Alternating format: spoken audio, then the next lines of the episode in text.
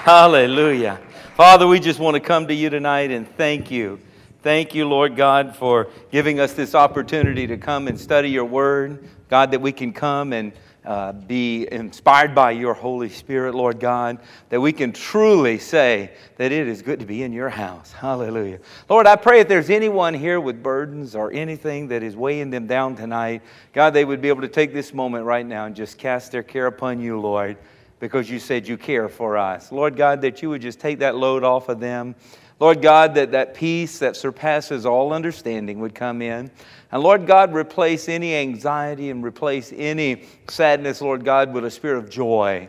For we know the joy of the Lord is our strength. So, Lord God, we just pray that everybody in here would be strengthened right now with the presence of your joy and the spirit of your love flowing through them, we pray. In Jesus' name, amen and amen. Thank you guys for taking the time to come out on a Wednesday night for us to study God's Word together. And, and uh, I'm excited about what the Lord is showing me as we're going into December here, uh, wrapping up this year. I keep hearing in my spirit over and over as I'm praying for the church, as I'm praying for you and your family. I just keep hearing the Spirit of the Lord say, promotion, promotion.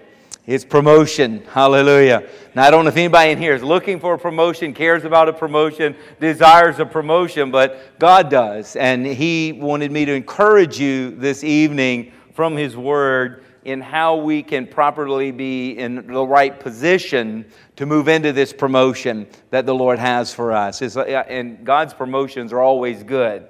I, have I've experienced the promotions of the Lord for past 30 plus years, and every one of them gets better and better and better and better. So I'm excited for you. I'm excited for our church as we are wrapping up 2017 and this time of celebration. That, uh, God so loved the world that He gave His only begotten Son, that Jesus came to us. Emmanuel, God with us. I see Christmas lights going up and Christmas carols being sung in our home. Uh, one, of the, one of the kids are learning to play the flute, and one of them's learning to play the trumpet. And, uh, and they're playing Christmas songs, and or I think they're Christmas songs. No, they are Christmas songs. And um, and I was talking to my mom today, and she's a music teacher and teaches piano and guitar. And she had a student about to arrive, but I said, You'd be very happy with your grandkids. I said, The flute is going, the trumpet is going, and Townsend's in there helping him. He's on the grand piano, he's on the keyboard, he's on a guitar, and a big brother just helping him out there. And I said, The music coming out of that music room, I said, is, is just this is memories. I, I don't want to ever, ever forget and lose that. It's not all the right note and it's not all on the right timing, but let me tell you what, that's how we all learn to do whatever we're going to do. And, uh, and they're just putting in their time, and it's just beautiful, beautiful.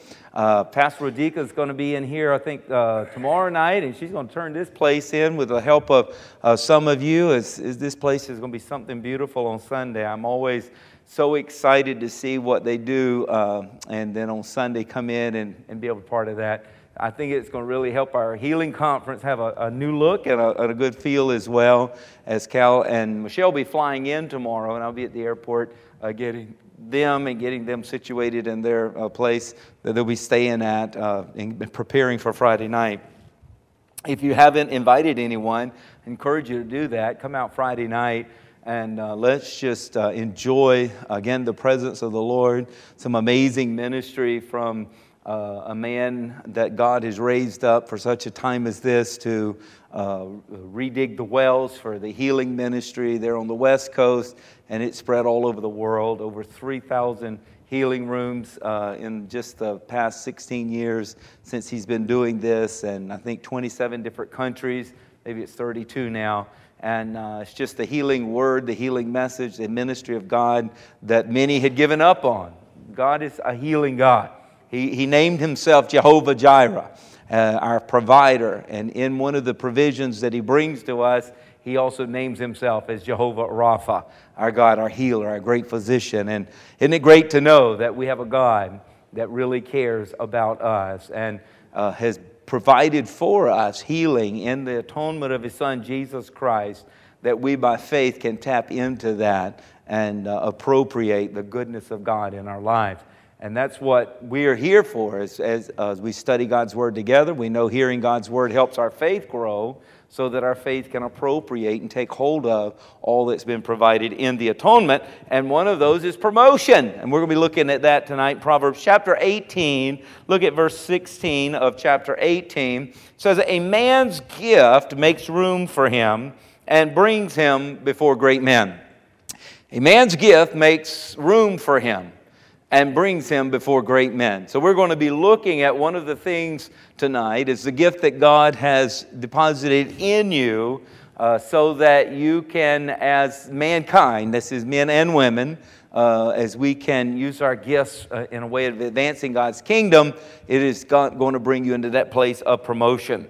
When we study gifts in the church, there are three basic categories of gifts, and it's very important we understand their differences and how they all work together.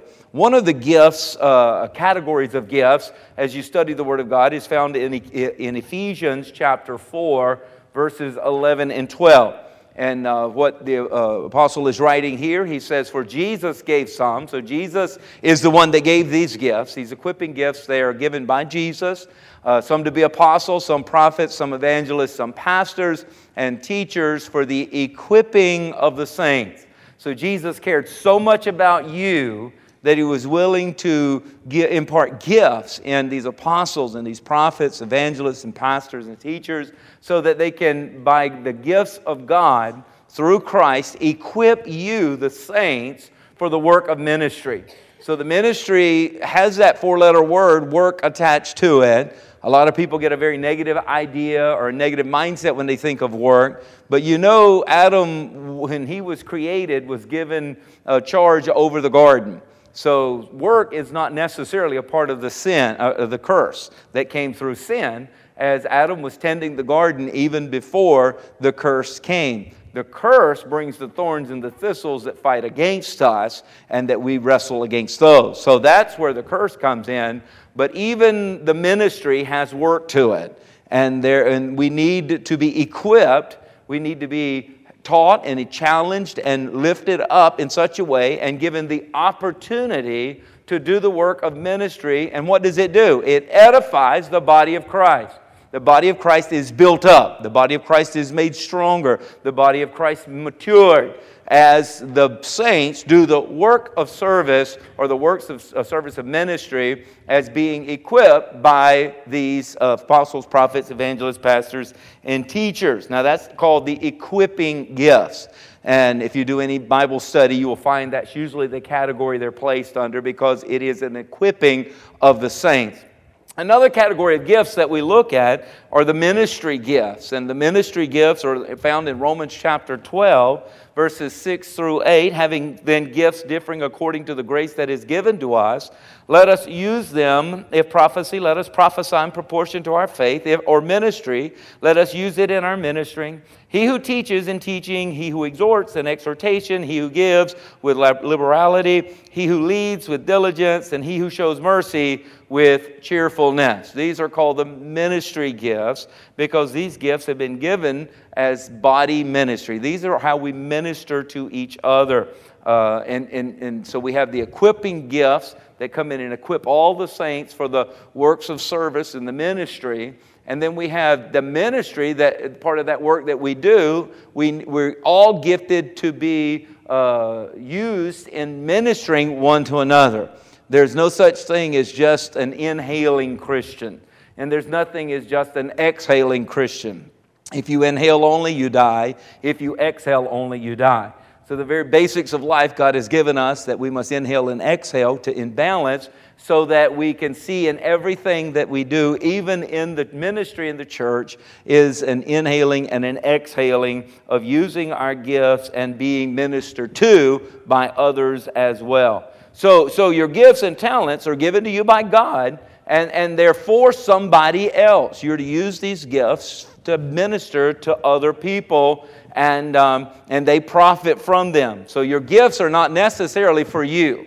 The gifts that God has given you in ministry gifts and even the equipping gifts are to be used to equip others or minister to others or serve others or to bless others. So, so every one of us here have gifts and talents that God has given to us. And some of your gifts and talents give you the ability to work good with your hands. I've seen people do things with their hands, and I'm just amazed at how they can figure things out. There are others gifted with communication. They can explain things, they can teach things, they can help um, uh, uh, uh, people figure out uh, how to do things in the way that they can explain it. Uh, some people are not good speakers, but they're great thinkers. And, and uh, man, they can get behind a computer, they can design anything, or they can be out on the field. And, and if there's a problem comes up, they can start thinking while everybody's worrying and they can figure it out. Uh, all of that we need to give God the praise for.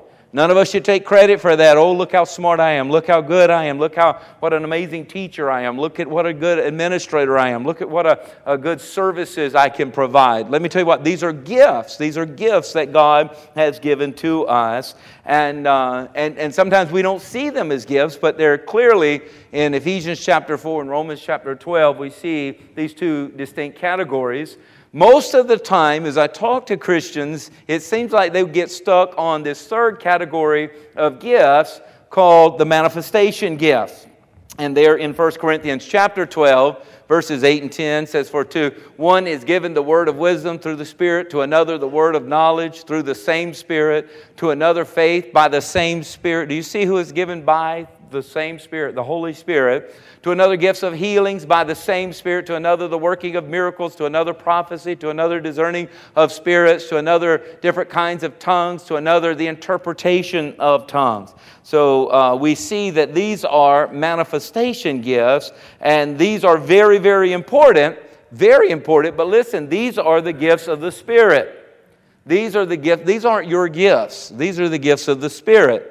And they manifest through us okay? And we want to not grieve the Holy Spirit. We want to be open and, and, and, and full of the Spirit, overflowing with the Spirit, always willing to let the Spirit of God work through us. We are the temple of the Holy Spirit so that He can minister through us. But these are gifts of the Spirit or gifts of the Holy Spirit. So it's His manifestation or His shining out or blazing through us and, uh, and if you'll notice, these are not the practical living life day by day gifts. Or a better way I can say that, the ministry gifts rather than the manifestation gifts are the gifts of God that are given to you to run your day, to run the ministry of your life as you do and serve and be a Christian in the community and in your home and in the body of Christ. So, our ministry gifts, not our manifestation gifts. Now, I know charismatic churches like ourselves, we, we really like uh, and uh, having that we are not quenching the Spirit of God and we're not ashamed of the Spirit of God, and the Holy Ghost can work in us and speak through us and do what He wants. Praise God. Praise God. But let us not focus on the manifestation gifts to the neglect. Not that we're going to stop focusing on the manifestation gifts. We need more of you yielding and surrendering and by faith by, the, by faith allowing the spirit of god to shine through you to minister through you to bring words of wisdom through you to bring words of knowledge through you to bring gifts of faith and to bring ministry and gifts of healing and my and tongues with interpretation. We don't want to quench any of that but we don't want to focus on that sector only to, to the neglect of the body ministry gifts that God has given us to do life day to day with. Okay? So these ministry gifts are very, very important in our lives. So I, I, I want to share more with you about the ministry gifts because I believe we have neglected them. We have a tendency to ignore that which is in the regular thread of life, you know. And, uh, and, and believe you me, we do more to affect the kingdom through our day to day affairs than we do when we just gather together on a Sunday or a Wednesday night. So we need to have what we're doing here practically uh, changing the culture and changing society as we go out of there out, out there and the lord has been impressing on me promotion promotion there's, there's like a graduation, there's a promotion, that you're going to be more effective, that you're going to be taken to a higher level. God's going to be using you in a greater way in the world, and you are going to be a light with a higher, you might would say, base of, of operation where you're able to illuminate, or God's able to illuminate through you, through your life in a greater way. And, and I thank God for that. So when you go to work tomorrow, more like, I would say more than likely, God doesn't want you to get into your cubicle if you work in a cubicle or in the warehouse if you work in a warehouse and lock yourself up and speak in tongues for eight hours on your employer's dime. I, I really don't believe the Lord would be pleased with that. And you would say, Well, I'm praying in the Spirit for eight hours. Well, praise God for that, but not on your employer's dime. I think God would rather you use the gifts of service or administration or teaching or exhortation or whatever body ministry gifts He has given you and to do your job and to do it with excellence so that the Lord Jesus Christ is glorified in and through your work. I believe that would be more pleasing to the Lord when you go to work tomorrow. You know, I've seen this kind of stuff happen where someone came to me and they got fired because all they wanted to do was pray. And they couldn't understand how in the world God allowed them to get fired from their job when they were they said they were sent there as an intercessor and they were supposed to pray. They weren't supposed to deliver on the contract of that which they was signed up to do, but they, they said, oh, that was just to get me in the door. I'm an intercessor. I was here to pray. They got fired. And if they worked for me, they probably would have got fired as well. They, and, and they wanted the church, they wanted us to unite with them and rebuke the devil. And I really couldn't get my faith up to do that because I really didn't know if the devil had anything to do with that. I just think that was some poor judgment and some misunderstanding and of how to apply the Christian life. Uh, I've had Christian business owners tell me, as you know, we own a, a, a company, a Christian a business directory, and uh, they're printed all over the United States, and been around for 37 years. And here with the Shepherd's Guide, um, I had business owner tell me that they really didn't want to advertise in the Shepherd's Guide. And I said, why is it? This is to unite the body of Christ uh, so that we'll do business one with another. And they said, well, it, it, I've done it before and it attracted Christian resumes, and I really don't want that. And I said, why? He said, well, I've had bad experience with Christian employees. Well, now, as a pastor who's here to equip you to be the best Christian you can be, to bring glory and honor and kingdom expansion here on earth as it is in heaven, that got my attention. Because it should be just the opposite. We should have the secular world and the Christian world that are, are employers out there looking to hire Christians. That's how it should be. And they said that they didn't want any Christian resumes. And I said, why? And they said, well, we've had people come in, they just wanted to pray all day, they didn't want to do their job, or they wanted to witness to others all day and not do their job or minister to others, and, and, and they were neglecting their job. And it puts me in a bad place, he said, that I've got to keep writing them, and it's like I'm being a bad person to tell them, you got to stop praying and start working. And I, feel, I don't even want to put myself in that position. I say when you clock in early, you need to get on that forklift and get things stacked and, and pray before you get there, is what I would say. And meditate on the word while you work and you do your job with excellence. And minister to others on your break. That's when you should minister to others. But while you're at work, we need to work with excellence. So say amen. Somebody say amen. I need some encouragement in here, okay? Because I believe your work is worship because what we do, the Bible says, whatever you do, do it as unto the Lord. And whatever you do as unto the Lord is ascribing worth to Him, and it is worship. So your work is worship. You're using the gifts and you're using the talents that He gave you. They didn't come from your mama or your daddy, but they came from God. So God has got gifts and talents and anointings in you so that you can excel in the workplace so much so that you can become the Daniel and you can become one of these that are uh, uh, promoted even out in secular society. And the promotion you receive there is not only lifting you up, but it's lifting the gifts, the anointings, the talents, the blessings, the favor, the presence of the Lord that's in you. And I believe that's very, very imp- important today for this to be said. That a good work ethic will help you overcome a lot of shortcomings that you may have. Uh, and, and, some of us, we've got shortcomings, right? I know I do. Maybe you don't, but I've got some.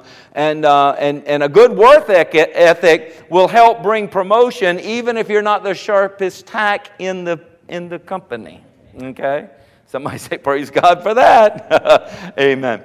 But we as a church, we also have this tendency that we focus on gifts uh, to the exclusion. It's like with the church, we focus on gifts not ministry gifts that we can use in day to day life.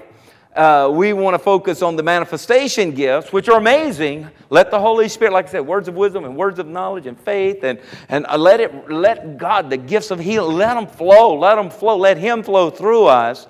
But when we're out in the workplace, these body ministry gifts can be used in such a way that brings such glory and honor to God, but we neglect on the manifestation gifts to the uh, exclusion of the ministry gifts because the ministry, the equipping gifts, uh, equip us for the work of service, the work of the ministry. And a lot of us, when we hear work, we don't like that, so we'll just go to the manifestation. Now, while we're looking at gifts, gifts, usually just the manifestation gifts, we have a tendency, I know I have in the past, to not focus enough on the fruit of the Spirit. We like the gifts of the Spirit, but we don't focus on the fruit of the Spirit. And there are gifts of the Spirit, but there's also fruit of the Spirit. Did you know that? Yes, you did. And, uh, and it's very important that we focus on the fruit because people don't want to receive your gift if you have no fruit. And that's one thing I really like about the transparency that is hitting, is sweeping our nation now. Things that have been covered up are being exposed, and things that have, hypocrites have been hiding behind. The, the, the, the covers are being moved, and, and, and the truth is being seen. I think that is very, very good because if we want to receive someone's gift, we want to see their fruit. We want to know they're the real deal. That, that they, are, they are sincere and honest, and, and, and, tra- and that transparency helps us do that. See, the fruits of the Spirit, as we look at the fruit of the Spirit in uh, Galatians 5.22, it says that the fruit of the Spirit is love and joy, peace, and long-suffering, and kindness, and goodness, and faithfulness, and gentleness, and self control. Against such there is no law. You can't do these too much. You can't do these too much. Come on now. With tongues and interpretation, the Spirit of God gave instruction through the Apostle Paul that in a corporate gathering, that the, the service is not to be interrupted with tongues that are followed with interpretation uh, over three times. No, that's what he says, because it was happening so much that the equipping was of, of the, uh, the pastors and the teachers and the apostles, they weren't able to teach. It was all tongues and tongues, and there was no interpretation. And he's like, I pray in the Spirit more than all of you and sing in the Spirit, and I wish you would do the same. So I'm not telling you to stop praying in the Spirit. This exuberance is amazing. Pray in the Spirit. It edifies you, it builds up your inner man. There's Holy Ghost, heaven power being built up in you while you pray in the Spirit. You need to do that and do it the more.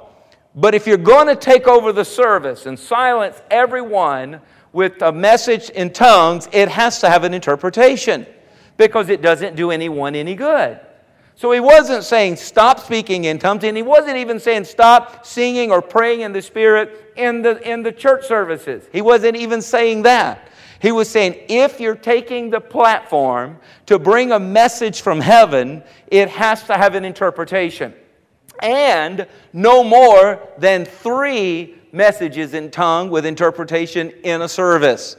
So, so he's giving some, some, some boundaries even to that. But look at the fruit of the Spirit.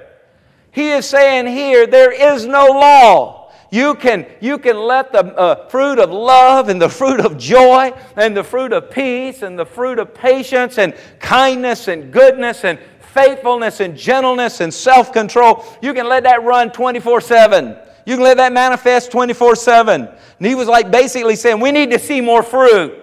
We need to see more of the fruit of the Spirit being manifested in and through your life. Because it's hard for people to receive your gift if you have no self control. Come on now. Or if you've got a nasty attitude. You got the, you got the uh, fruit of kindness, and let me tell you what, they'll receive your message. They'll receive you. But you go in with a nasty attitude, no matter how much Holy Ghost you talk or how much Bible you talk, you do more harm than good for the kingdom of God. And if you're negative all the time, which is the opposite of the, of the fruit of joy, people don't want to be around you. They'll see you and they will open a closet door pretending it's an exit and hide in the closet to avoid having to talk to you. I know, I wanted to do it myself, but that closet door was locked. No. People don't want to be around you. Or if you hold grudges of unforgiveness and grudges, you know, which is the opposite of the fruit of love, man, that destroys relationships. Actually, God said, don't even expect Him to participate in your life success when you live like that. He says, You live in unforgiveness, don't even expect me to participate in that. Or think about it, you blow up or you puff up all the time. There's no fruit of self control there. And, and, and, you're always like a time bomb that nobody knows. People just don't want to have anything to do with you. Or maybe you live your life like where anything goes. And, and, and, and, and if somebody lives their life so careless and cavalier and, and there's no self control to their life, I don't want you prophesying over me. Amen? I still believe the Lord is calling for people to be holy. Said, without holiness, no man shall see God. We need to still uh, come to God for the sanctifying work of the Spirit of God to help us be set apart and to, and to reckon ourselves dead indeed unto our, our flesh and our sin and our the things that the enemy's trying to tempt us with and, and, and to rise up and to walk in the Spirit so we don't fulfill the lust of the flesh. But if somebody don't care, the lust of the flesh is just another part of life, I don't want them prophesying over me. See, see, ministry gifts and talents, they are what you do and what you have to offer, but the fruit is who you are. And God is most interested in first developing who you are rather than what you can do. You say, Well, I do great exploits. Oh, did I not hear a scripture where Jesus says, Depart from me, for I never knew you? But we've healed and we've raised the dead in your name and we've done all these great exploits in your name and, and, and, and, and the gifts were flowing, but the fruit was not evident. And he says, You weren't ab- abiding in the vine. And, and, and because you weren't abiding in the vine, you were doing that on your own. And, and I never even knew, I don't know you. So God is more interested in first developing who you are before you go into what you can do. A lot of us want to show him what we can do first, but he wants to do a building up of who we are. See, God is going to hold your feet to the fire of developing the fruit of the Spirit that is in you. And the reason why is so that the world can receive the gift of the Spirit that He's put in you. The gifts of service. I've seen people want to serve, but then they get a nasty attitude, no fruit. I've seen people that want to give and then they have a nasty attitude, no fruit. I see people that want to preach and they get up and preach and, and then they have a, a bad attitude outside of the pulpit. And let me tell you what, it is a big turnoff. So, so God is saying, I'm going to hold your feet to the fire so that you can, you can be developed in who you are and, and, and full of the Spirit of God and the fruit of the Spirit growing and maturing and manifesting through your life so that the folks will begin to receive the gifts of the Spirit that I put in you. Because every one of us here, just look around, look to your right, look to your left. Everybody, every head you can see right now, every one of us here, we have gifts. Every one of us. Jesus says, You being evil, if you know how to give good gifts to your own children, how much more does your heavenly Father know how to give good gifts to you? So every one of you have been given gifts, and the gifts of God are good. Everybody's got gifts. Every one of us here. You say, Well, I don't know what mine is. That doesn't mean you don't have gifts that could have been given to you but by God. But please understand this. A gift is only as important as you have the fruit of the Spirit to support it. Do you get that? It is so important. See, it's a trap when we try to show God how much we love Him by using our gifts our gifts and our talents do not really say anything about the person. It, a gift basically tells us about the person who gave the gift. Let's say if I was to give Pastor Rodica a wonderful gift, and I searched the world over, and I found this most precious gift. I mean, it is amazing. And I gave it to her. That gift says more about me and my love for her than her receiving that gift, right? See, God could give you a gift and you could run off and really take that gift and never have anything to do with Him again.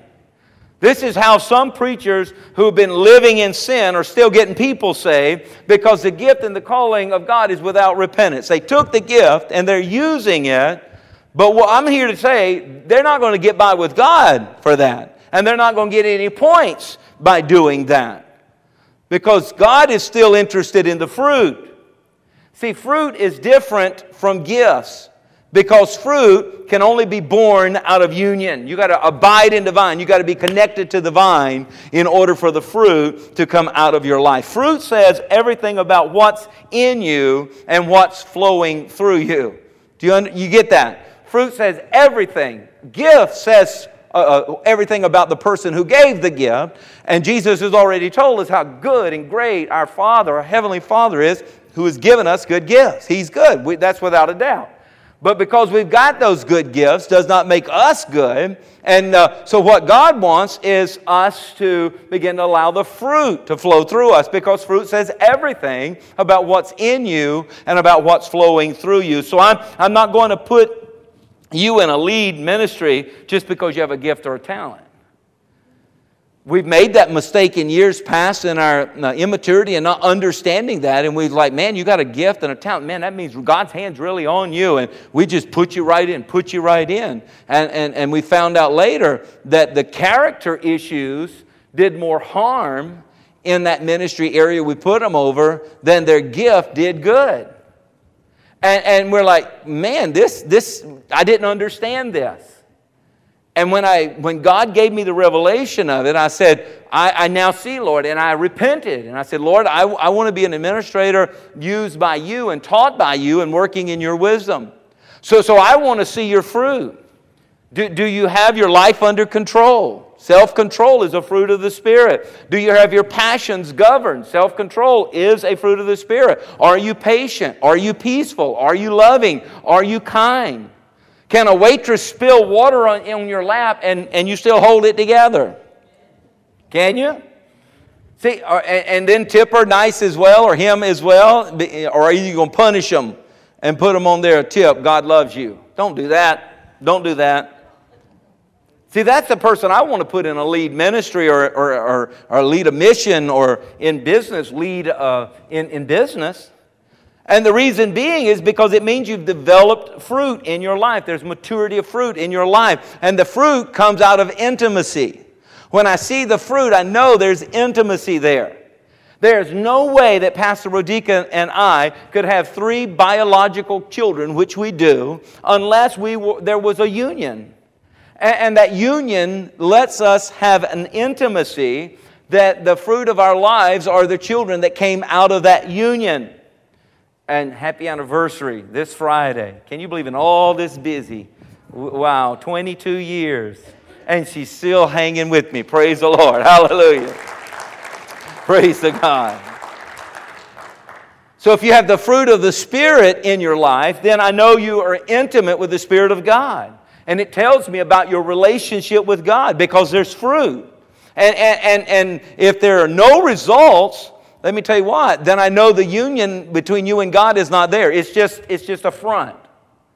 And like I said earlier, this is a time of promotion. And God, God is not fooled by your front. But the good thing is, He, can, he wants to teach us equip us so that he can, he can then, as we receive the instruction of the Word of God and apply the instruction of the Word of God, then he can promote us because we're in the right, we're in the right path, you might would say.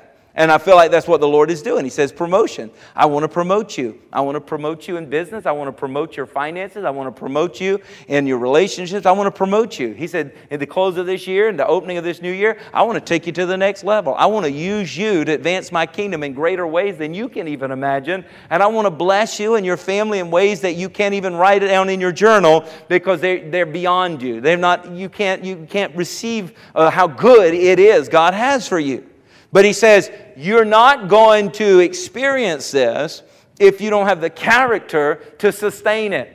If you don't have the character uh, uh, and, and the nature in which you are abiding in the vine and drawing on the strength and the wisdom of God through an intimate relationship where the fruit is being manifest, this, this promotion would do you more harm than good. Amen? So if you get there premature, it can do you more harm than good. So I, I know that it's tight. I know it's tight, but it's right. Right? It's tight, but it's right. Praise God. Now, back to Proverbs 18 and 16, it says, A man's gift will make room for you. You, as the creative of God, He has given you gifts, and the gifts that He has given to you is eh, when these gifts are now working through your life, that the fruit of the Spirit is evident. So now it's going to make, it's going to make a, promotion possible for you. So I want us to focus the last few minutes of our time together on the gift that makes room for you to bring you before great men, to bring you into this promotion. Now, you may ask, well, I understand gifts and I understand talents, but what, uh, what is my primary purpose or destiny in life? I hear that all the time. Pastor, I really don't know what my primary, my primary purpose or destiny in life is. And that's a good question, it is. Your primary purpose is discovered. Listen here. Your primary purpose is discovered by faithfully using your gifts and talents in such a way where the fruit of the Spirit is evident. That is how your primary purpose is discovered. You and I can't sit down and in a 30 minute conversation come up with your primary purpose and destiny. It will be discovered as you faithfully use your gifts and your talents, all governed by the fruit of the Spirit. Come on now. That's faithfully, not, not just one day you had self control and the next day you don't. One day you were faithful and the next day you weren't. One day, you know, you, you had love, but the next one you weren't. Not, we're talking about faithfully and consistently. And usually, this is, nor- this is normally the case, your primary gift will emerge, uh, which is uh, always parallel with your primary calling from God. Okay, that's how God works. The primary gifting He puts in you parallels with His calling on your life. So if God calls you to be a preacher, you know, uh, He's not going to make you pale of speech. That's just, you're going to find that uh, even though you may not feel like you're, you're a good, you can speak well, that potential is in you, and God knows that, and because He's put that in you. Now you have to work it, but it's your responsibility to be faithful to step out in that. Now, now your dominant gift will walk in the direction of God's calling on your life, and it will help you discover your assignment as you discover yourself. Now, too many Christians, I see this all the time, are, are, planning for jobs, they're searching for careers, they're, they're spending years and years in college, and they've never stopped to discover what's on the inside of them.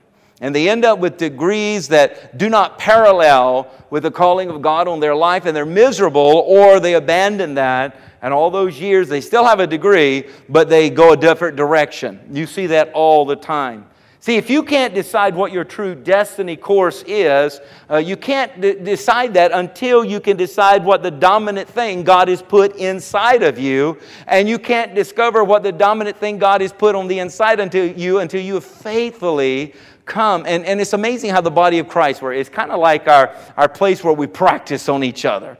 We come together as a family, just like we do in our family. There was Morgan practicing on the flute, and there's I'm doing a am doing there's something disconnected here. She's doing the flute and Caleb's doing the trumpet, you know, all that practice that's going on in our house. It's, it's not something that you would record and, and sell, you know, a lot, of, a lot of digital files off of, okay?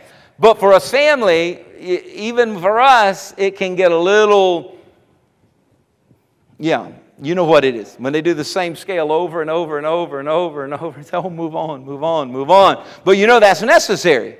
And they have a safe place to do that in their family. Well, the same is true in the church. We are a family.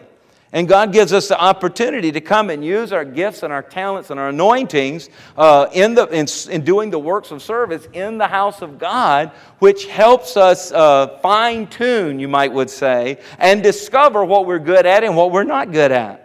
I, I remember this one teacher wasn't in this church. Uh, I went and did an internship uh, at several churches over the years of my studies, and this one church I was doing an internship at, and I was interviewing all of the ministry staff, and I was, I was ministering all, uh, uh, interviewing all the Sunday school teachers. And this one lady, I, and I said, you know, what was it? What was it that brought you into the classroom? She said, well, one Sunday I was walking down the hall and the pastor said, Such and such teacher, it didn't show up. I need you to go in room seven. And I walked in room seven. I don't know how to teach. I've never taught. And there was all these little kids in there, and they were climbing the wall. And, uh, and I was just trying to calm them down and, and all. And, and here, 23 years later, I'm still the teacher of that class. I said, Oh, so you came to love it? it the pastor helped point you into the direction of your gift. She said, I hate it. I dread it.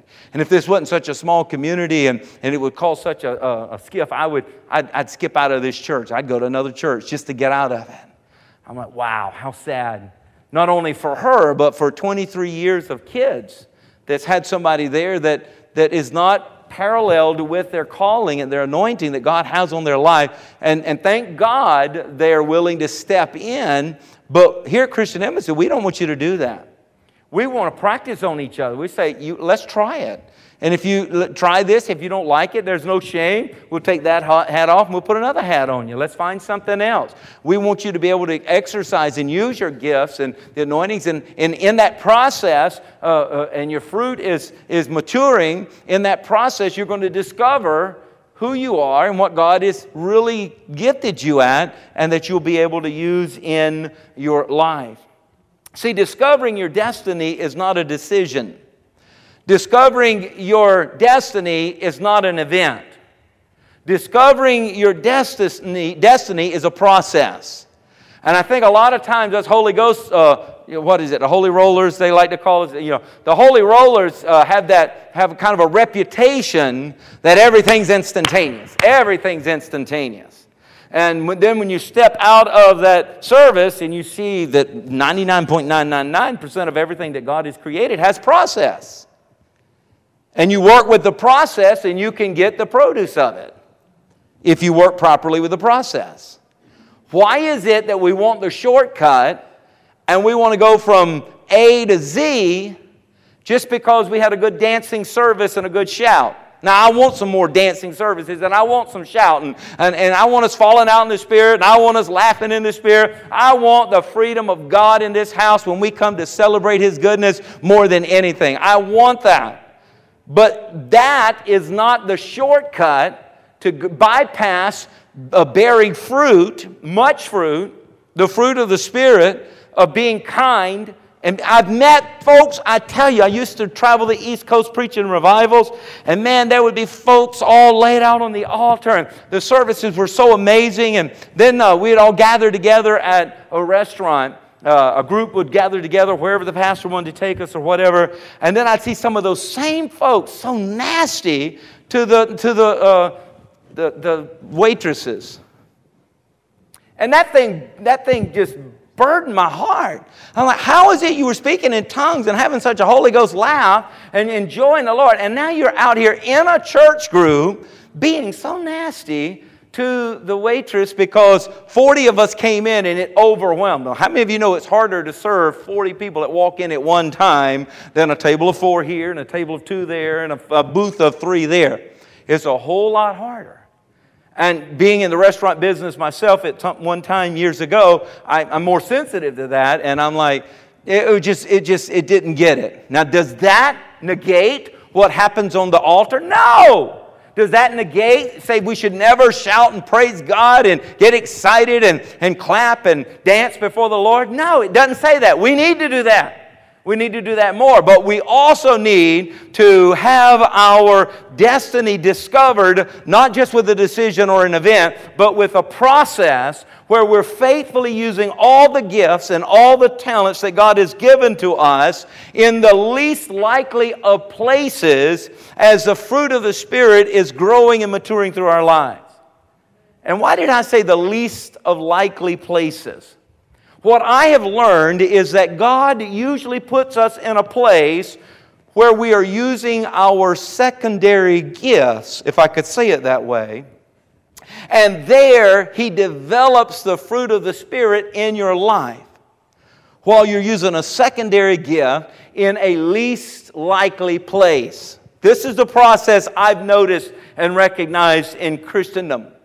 You'll learn self control there using a secondary gift in a least likely place. Anybody know what I'm talking about? You'll learn patience there. You'll learn to trade your garments of weariness for the spirit of praise, joy unspeakable and full of glory there. It is there that you'll learn to, to rise up in the, in the sinking boat in the midst of a storm and say, Peace, be still. That's what you'll learn there. See, God trained you while using your less dominant gift so that when you are promoted, come on, say that with me, promoted, so that when you are promoted through the process, to your primary destiny and your primary purpose, that the mistakes of your growing through that won't affect the world in the name of God. So we work among ourselves in the body of Christ, serving each other and serving His kingdom purpose and plan for this house, but it's not just for this house. It's what we do here that is helping us mature and prove ourselves not to man, but to God, so that God says, now your gift will open the door for promotion to bring you before great men. See, it's like God doesn't put us in the spotlight uh, for purpose you know, it doesn't like he put the spotlight on us with our primary gift and we're just brand new at this thing and, and, and then everybody's looking and he starts training us there. So, most of the process I see of God is that he trains you in the job you don't necessarily like. And he trains you with people you don't necessarily like. Now, you may be out there in the workplace saying, Oh, now that makes sense. That makes sense. And you may be doing what you don't necessarily like to do with a schedule that you really don't like, a third shift that really irks you, and it is there that when you say no to sin and yes to righteousness, and you operate with self control and you allow patience to be manifested and build up as the fruit of the Spirit in and through your life, now it is bringing you to a place of promotion. And that's what I'm hearing in the Spirit. I'm hearing God say, it's time for promotion. So I'm speaking to some of you that are in that process right now. The gear work has been at work here and it's grinding and it's not been exactly the way you wanted it to be and you're not really in the position that you so desire, but you've been in the process. But God has been working by His Spirit and, the, and, and the, how you've been drawing on Him and calling on Him and staying faithful to Him and allowing the the Spirit of God to bring self control and kindness and goodness and, and joy and peace and, and all of this long suffering out of you so that now you're not popping off the cap every time things don't go your way. You're not puffing up and getting mad or getting, you know, uh, uh, uh, revenge in, in some way or another. Don't even tell me if you've done that. I don't want to know. But, but I know how people have confessed to me. Some folks come in my office and confess stuff to me and I say, I didn't need to know that. Uh, help me. I don't never want to think of that ever again. You did what? See, David could sing and David could play a harp and David could write songs, and, but these weren't his dominant gifts. See, God trained him while he was playing the harp, and God trained him while he was writing the songs, and God trained him while he was out there in a pasture singing. But God had called him to be a warrior. He was a warrior. And so, even when a bear would come or a lion would come while he was out in the field, he rose up and he slew them.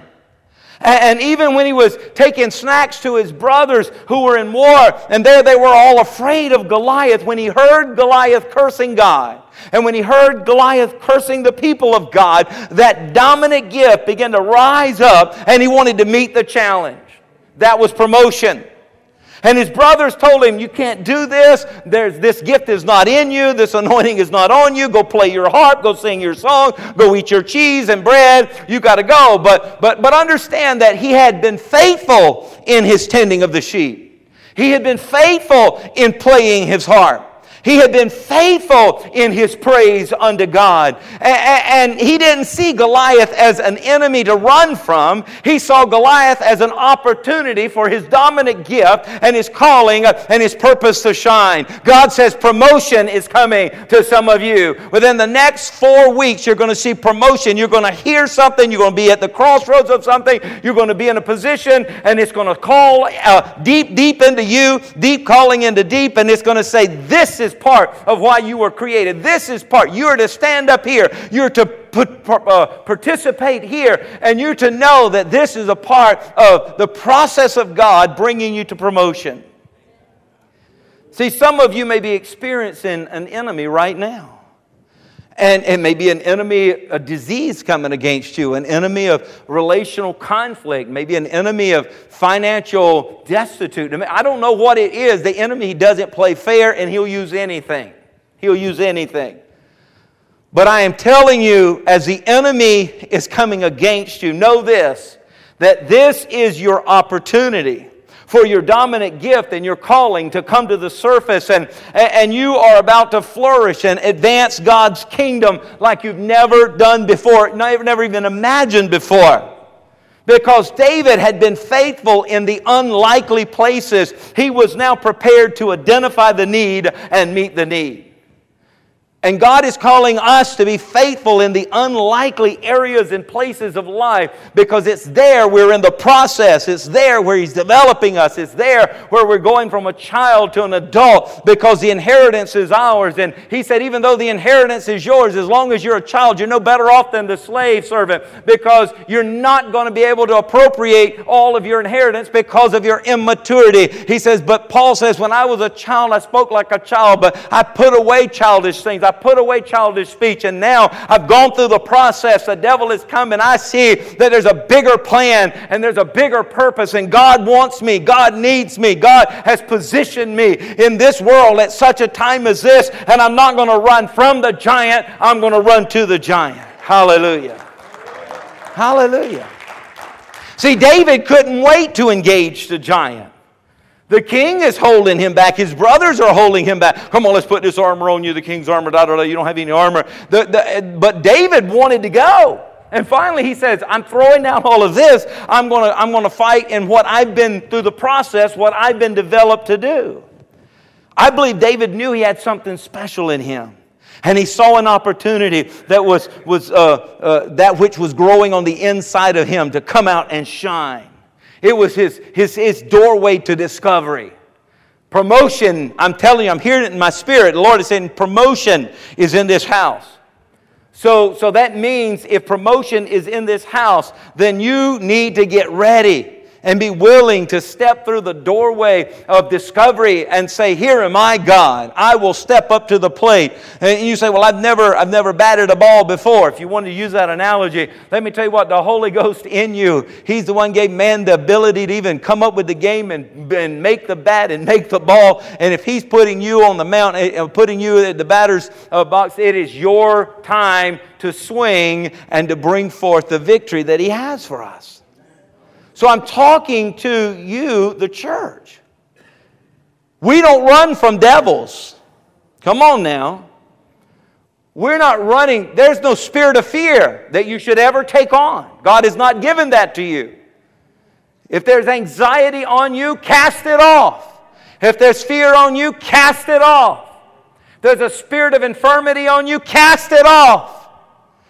First, uh, we see Jesus uh, was teaching in the, uh, in, the, in the synagogue there, and then he went and to Peter's uh, home, and Peter's mother in law was sick and had a high fever, and he, he rebuked the devil. And he rebuked the devil, and immediately her health came back. I'm telling you, we need to stop negotiating with what the devil is doing on us and letting him be like he's talking like he's our friend. But whatever he's coming against you, whether it's in your finances, whether it's in your health, whether it's in your relationship, whether it's at work, whether it's at school, whether it's in your uh, emotions, I'm telling you, you've got to learn to, to stand up and say, No, that I'm a part of the church of the Lord Jesus Christ, we resist the devil, he's got to flee. We rebuke him in the name of Jesus. We come against him with the blood of the Lamb of God. We don't have to take what he gives us. Hallelujah. We know that God has prepared a table for us in the very presence of our enemy. We're going to eat and be sustained, and we're going to prosper, and we're going to find promotion even in this world while the devil is roaring, ro- roaming to and fro, seeking whom he may devour. But you've got to rise up and cut off the head of Goliath. You need to understand, as David did, this is my moment. This is my day. It's time for my gift to make room for me and bring me to a place of great significance. See, we've got to wise up and be prepared to advance as the opportunity presents itself. Why am I telling you this? Because the Spirit of the Lord is saying it's time for promotion. This is time, not next year. He said, between here and the close of this year is a time of promotion. I hear the Spirit of the Lord saying that. And if the Lord is saying that, then we better wise up and we need to be prepared uh, to advance at the opportunity when it presents itself because every door of advancement and opportunity is going to have a giant standing in front of it. Let me tell you. And, and, the power shift comes over our lives when we are, don't run from the devil, but we run to the battle line and say, You may come at me with a spear, you may come at me with that sword, you may come at me with that shield, but I come at you in the name of the Lord Jesus Christ. And that we understand that greater is He who is in us than He who is in the world. And rather than backing down and backing off, that we are advancing. It's promotion time, the Spirit of the Lord is saying. Here's a good example. Let's say all around you there are happy voices that you listen to, but there are negative voices that you have to listen to as well. We live in the real world. I pray they're not your negative voices. I pray that the spirit of the fruit of the spirit of joy is flowing through you and kindness and goodness, and that's what's coming out of your lip. But in this real world, there are happy voices that encourage you, and uh, and, and I just love when somebody's got a testimony not always to come up here and give the testimony to, i'm just i just love when somebody comes up to me and i say how are you doing? And they say well, let me tell you something the lord has done. Let me tell you about how good my god is. Hallelujah. And i just love that. I love that. But on the other hand there are negative voices as well. And and if you listen to them they'll they'll tell you what their seemingly their lord is doing little l and the devil, he's all over me. The devil stole everything I got. The devil giving me a backache. I can't hardly stand the pain right now. The devil. Man, I was smiling, but I'm now sad. Now, if someone's under attack, I want them to tell me so we can come together in agreement and pray and we can rebuke the devil. I don't want that, but I'm just talking about somebody that's just always talking about, you know, you, you, you know, you know. And I found that in this world, we're surrounded by more negative voices than happy voices. And if you learn to listen to the negative voices and not receive from it, uh, uh, uh, but let it feed you to, to the place where he says, I'm going to rise up and break that. It'll give you a new and powerful ideas. When people says it can't be done, I love to hear that. I love to hear that. Because I know all things are possible to my God. All things are possible to those who believe. My God can do all things. According to his riches and glory, he provides everything. So I know when someone says can't, it gets my ears. Because I know that may be part of my anointing that I just want to run to it and say, What can't be done? Tell me what can't be done. And, uh, and, and if it makes anything about advancing the kingdom of God, I mean, if they something silly, well, I'm not going to do that. But when you hear negative things, you need to rise up to the occasion. I remember back in 2003, people were complaining about the cost of health care. Did you know that?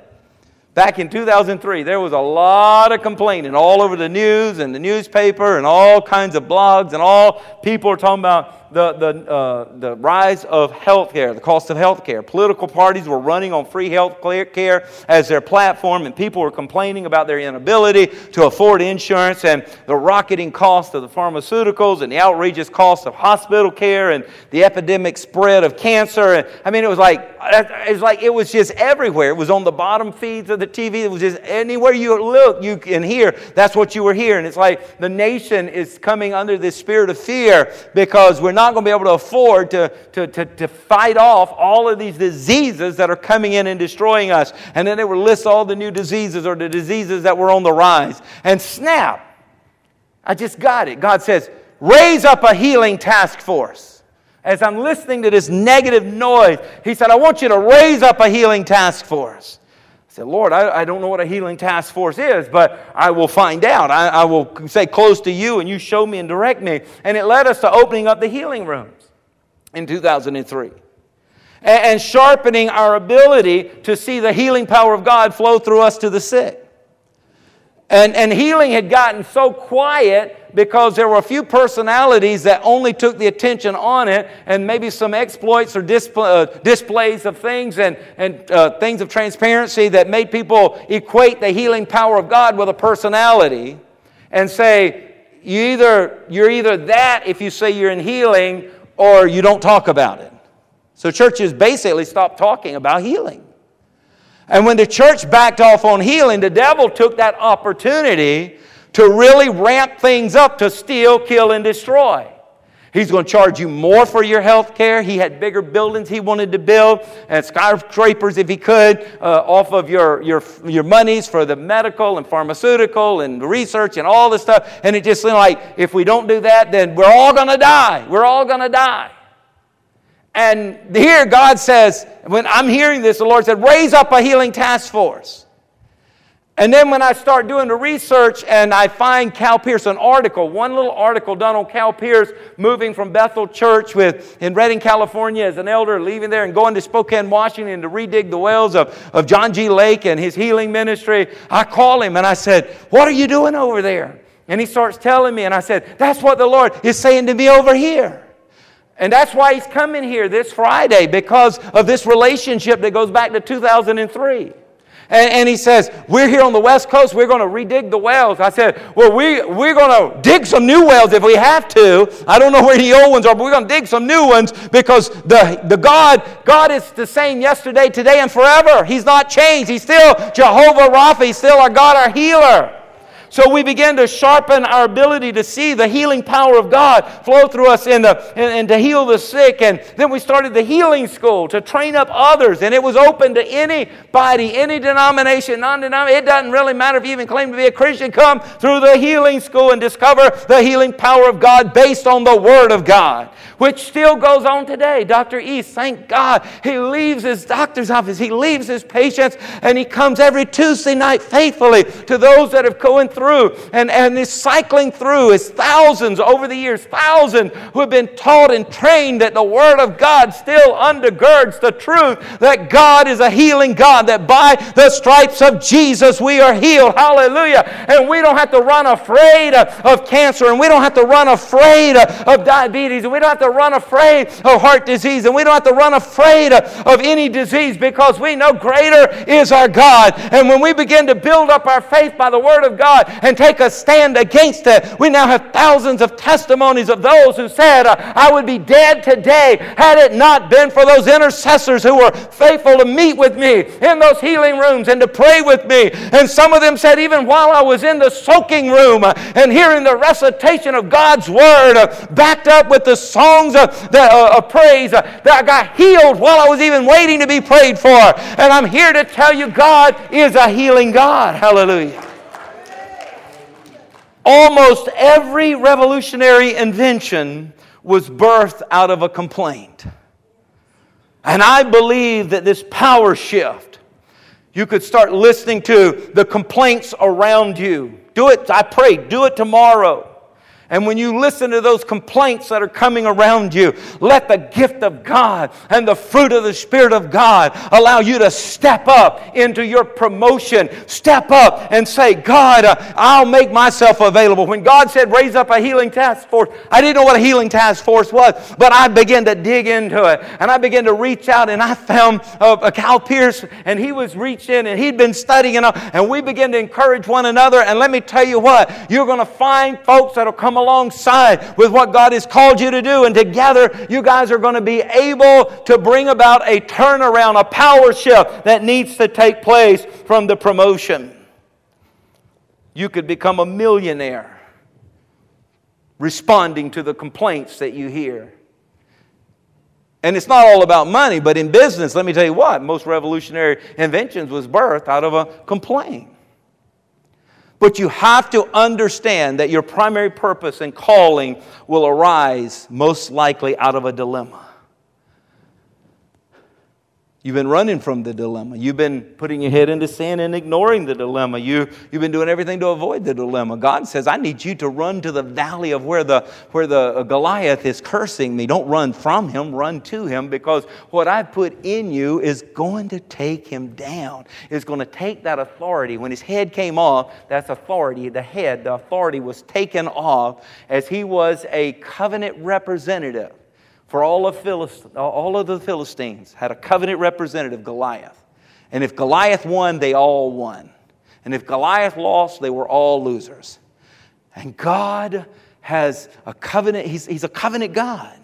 And you're in covenant with him and He wants you to be a covenant representative. That's what this promotion is about. And that would you will step up, and as you step up out in the marketplace, as you step up out at work, as you step up out at school, as you step up there in the, the darkness, and let the light of God shine. It's going to bring about a, a, a result that's going to advance the whole kingdom of God. Hallelujah. Come on now.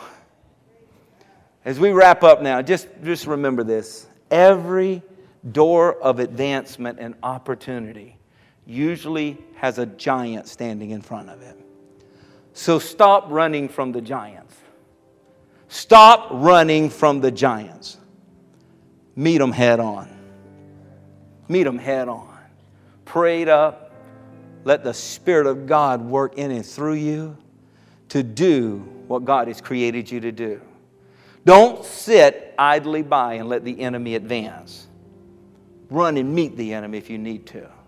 And I'm here to tell you the gift of God that is God has placed on the inside of you is going to make room for you. It's going to rise up. It's, God's going to have your back. He needs a covenant representative. I believe every one of us should need to be a covenant representative to stand against the works of the devil, first and foremost in our body right? In our home, right? In our church. Those three, those three temples need to be taken care of first. Proving ourselves in the least likely places. Don't let the devil have and do what he wants with your body. Don't allow it. Don't allow it. Whether it's an attack of the mind, whether it's an attack of the finances, whether it's an attack of your physical body, whether it's an attack of your, your career, your future, don't let the devil get by with it. But then with your family, you have a position of authority in that family, that house, that temple. And God wants you to be the covenant representative there. And then in this church, the fruit of the Spirit is what we pray every person walks through these doors. Let the lost come in. Let the ones that have been hurt in other churches who have, have vowed never to go to a church again and now they're ready to try church again. Let them walk through the doors of Christian Embassy and be met by the, with the fruit of the Spirit love and joy and kindness and goodness and patience. Do you know what I'm saying? I so loved it when the Walmarts first started, and Sam Walton was getting that Walmart, uh, those one, one uh, store right after another. And I remember the one that was built over off of, uh, is it Battlefield Boulevard?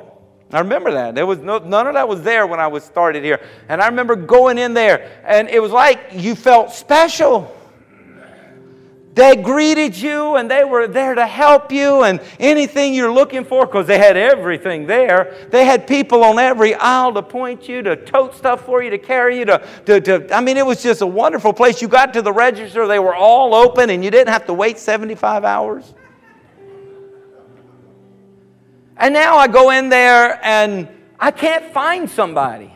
And when I do, I say, Sir, could you help me? I'm, they said, That's not my department. And I said, um, Forgive me, I'm sorry. Uh, do you know whose department it is? I don't think they come in yet. I don't know. They're, they're always in the break room, probably in the break room. I don't know if they're even here. I said, and I just laughed. And I'm like, man, Now that's a, a, a, you know it's not claiming to be a Christian store, but I remember how the, the, the, the nature of it was. And now I could care less if I ever go in one ever again because of that. I'm, there's other places I can go. People like to go where they're celebrated. Well, now the house of God, let me tell you what, this is a promotion time. I believe that God is speaking right now and has been to a, a multitude of people who went through church, and it was a, a name of a church, it was a process of church, but the fruit, there was gifts, there was talent, there was anointing, but there was no fruit or little fruit. And they got offended, the devil got in there and got them, and they have been unchurched. I mean, there are thousands, and I'm seeing, I'm seeing it in the spirit. There are thousands and tens of thousands of them who will tell you, I used to go to this church and I even used to serve and I was a deacon or I was this or I was that or I was a, a teacher, but they, they're unchurched. And they're getting, they're getting beat up. And the devil is stripping them and, and wearing them out. And the Spirit of God is calling them home. The Spirit of God has been speaking to them in their dreams. The Spirit of God has been convicting them. The Spirit of God has been saying, Come home, come home. I, I, come into the house. And let me tell you what, I believe God is going to lead them into the churches and lead them into His local assemblies, which He, God loves the local assembly. So much so that he, he sent seven letters from heaven through John to local assemblies. He had the apostles that wrote these epistles and he wrote them to local assemblies. He is coming back for his church. He loves the local assembly. The devil hates the local assembly. But the Lord loves it. It's His plan, it's part of what He does. And He's bringing them in. Christian Embassy, I'm telling you, I'm saying this on a Wednesday night because let me tell you what, the backbone of this church is here right now. There's some other backbone that is a part of this church couldn't be here tonight because of work and other things. But let me tell you what, there is a great representation of the backbone of this church that's here right now. And God is God want He's been telling He wants to bring them here. But when He brings them here, let me tell you what, don't impress, don't try and impress them with your gift. Don't try to impress them with your talent. Don't try to impress them with all that you know or, or you don't know, okay? Let the fruit of the Spirit be manifest.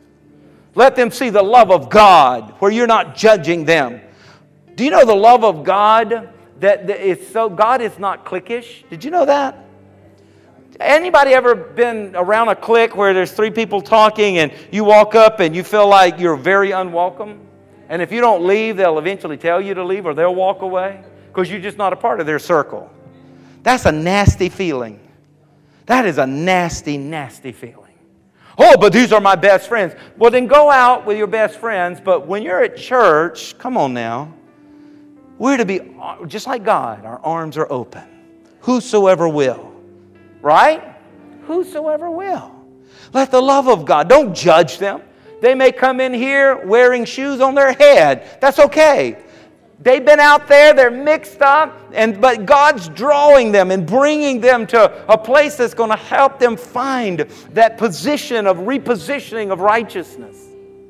Don't run them off because they're wearing shoes on their head rather than feet. I would rather you put your shoe in your mouth and leave them alone.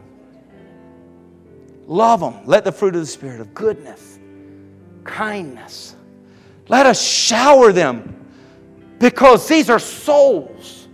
Souls that will live for eternity. This isn't some, some object. This isn't some project. These are souls, eternal souls that God is bringing right to us. And part of the promotion of this church is we're going to love them, the love of God. And we're going to show them goodness and mercy. And we're going to show them patience. And we're going to show them joy. Joy. We're not going to tell them how bad the devil is. We're going to tell them how good our God is. Hallelujah. But as we practice that here in this house, also practice that over your body and over your family as well. Don't just put on, oh, we're going to church. I got to be nice. We're going to church. I got to be, I got to be joyful. We're going to church. I got to put on a smile. No! Let that be who you are. How? Through intimacy with God And through the intimacy of God, of abiding in the vine, He begins to flow through you who He is by His Spirit. Amen. Will you ratchet yourself, position yourself, and let us be in the proper understanding as a covenant representative for this harvest that God's bringing in? Because if we're not going to get ourselves ready, He's not going to bring them to us. Because they've already been hurt. They've already been despondent. They already don't even know if they really believe there's a God because that God thing, it didn't work out too well with them. And He wants us to introduce them to the true, living, loving God that lives in us. Amen. Would you stand with me, please? Fathers, we stand in your presence here tonight, God. I believe you're calling us to a higher place. You're calling us to stand up, Lord God. There's a Goliath out there saying, I'm going to take the world to hell. I'm going to take more people out of the church, and I'm going to take more people into eternity of darkness and gnashing of teeth and fire and brimstone. And he's just saying, I, God is not even a real God. That church thing is a joke. I hear Goliath speaking. But Lord God, I pray Christian Embassy would rise up tonight and say, you know what, God, you have gifted us, you have anointed us, you have blessed us, and Lord God, through a relationship with you, we have the power of your Spirit flowing through us. And for such a time as this, we're going to rise up and where the devil said there's going to be a great falling away, there's going to be a great coming back to God. There's going to be a revival. We're calling for a revival right now. We're calling for a revival of souls that will come into the kingdom of God. Men and women, boys and girls that will come to serve Jesus all the days of their life. Hallelujah. So rather than lose them to hell, we're going to gain them into heaven through our love, through our service, and through the use of our gifts and our anointings and fulfilling our destiny. Lord, I pray as your word has come to each of us tonight that we would take it soberly and seriously and make a commitment to you right now. God, you can use me as a covenant representative. Would you tell him that? God, tonight I just say, God, here am I. As the prophet said, Here am I, send me. Lord, whatever you need done, you can use me. Would you tell him that? Don't let your selfishness and don't let anything of short sightedness cause you to miss out on God's best for you. Because what God has created you to do is your best. And that best will flow through you when you're willing to be used by Him. Here, my God, send me. Will you say that? What the prophet said Here, my God, use me as a covenant representative for the advancement of your kingdom. I make myself available. To you be the glory and the honor and the praise. It's in Jesus' name we pray. And everybody said, Amen. Praise the Lord. Okay, covenant representatives, let's Let's go and show the world the goodness of God. Amen.